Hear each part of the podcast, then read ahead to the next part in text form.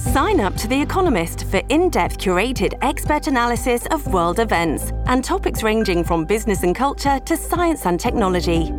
You'll get the weekly digital edition, online only articles, curated newsletters on politics, the markets, science, culture, and China, and full access to The Economist Podcast Plus. The Economist is independent journalism for independent thinking. Go to economist.com and get your first month free. 森本武郎スタンバイ長官読み比べです。えーロイター通信がですね、ロシアのお民間軍事会社ワグネルのおブリゴジン氏がですね、えー約束された弾薬がまだ受け取ってないとまた言い出したあらえーえー受け取り始めたって言った前言を覆したというんですね。でただし、えー戦勝記念日にあたる9日のパレードを台無しにしたくないから詳細は先送りする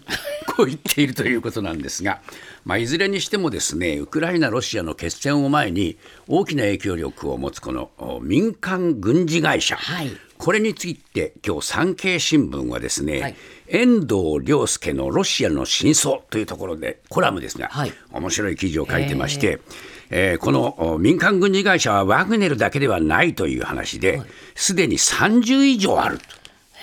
えー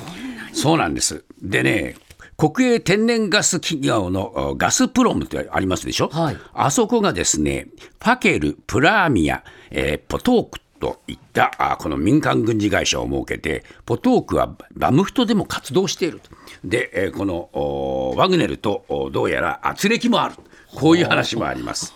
それからですね、えーリダウトという民間軍事会社の存在も明らかになった。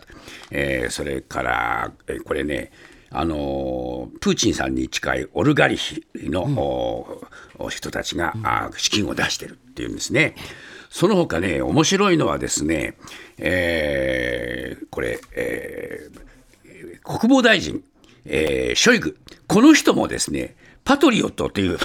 民間軍事会社を持ってる。なぜか、えーポストプーチンの後に備えてみんな、えー民間の人たちがですね、えーそれぞれ自分のね、えー立場をね、強くするために、こういう軍事会社を持っている。面白い話だと思いますよ。